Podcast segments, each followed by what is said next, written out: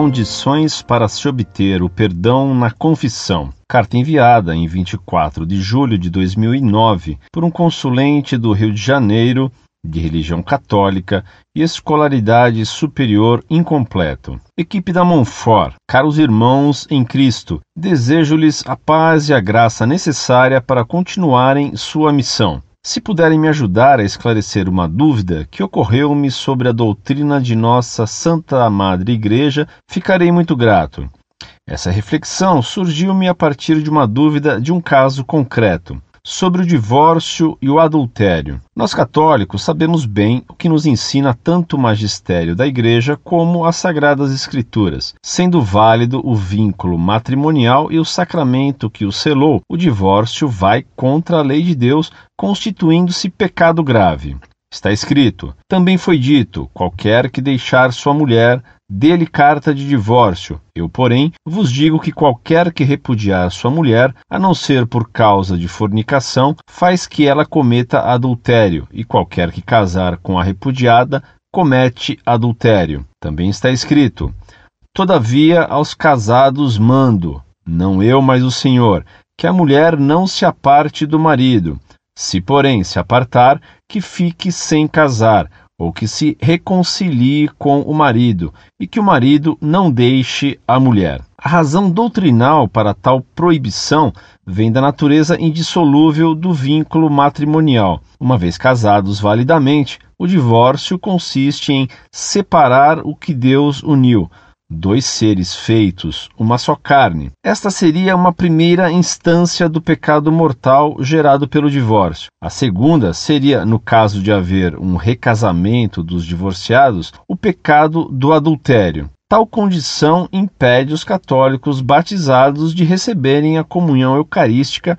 e de receber certos encargos na igreja. Eis as minhas dúvidas. Primeiro, o pecado do divórcio é passível de absolvição pelo sacramento da penitência, restaurando sua plena comunhão com o corpo de Cristo? Há alguma condição prévia para um católico neste estado recebê-lo a fim de ter este seu pecado mortal perdoado com suas respectivas penas temporais e livramento do inferno? Exemplo de condição prévia: deve voltar para o cônjuge ou largar o atual companheiro, por exemplo? Segunda dúvida: em relação a outros eventuais pecados, poderá lançar mão do sacramento da penitência normalmente? Terceira dúvida: um católico casado na igreja que comete adultério com outra mulher, pública ou ocultamente, e depois se arrepende, volta para a legítima esposa ou prossegue normalmente sua vida com ela. Confessa seu pecado à igreja, receberá o pleno perdão através do sacramento da penitência? Caso sim, terá acesso à Eucaristia? Quarta dúvida: neste último caso, não estaria este católico em menor ou menos pior, situação que o do primeiro caso, visto que neste último ele recobrou a plena comunhão com a Igreja e poderá receber a comunhão eucarística, livre do pecado mortal que o levaria ao inferno, ou, na melhor das hipóteses, ao purgatório. Quinta e última dúvida: levando todos estes casos em consideração, não poderíamos concluir que seria menos pior adulterar sem se divorciar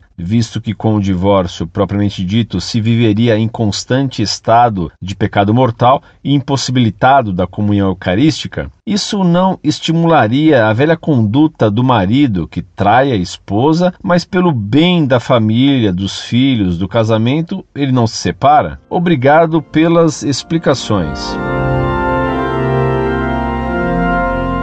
Muito prezado, salve Maria. Para receber o perdão na confissão é necessário a. confessar todos os pecados graves.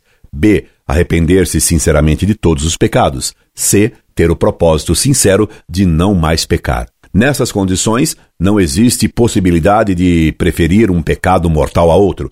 Embora um pecado possa ser mais grave que outro, todos os pecados graves levam à perda da união com Deus. Incorde Jesus Semper, Orlando Fedeli.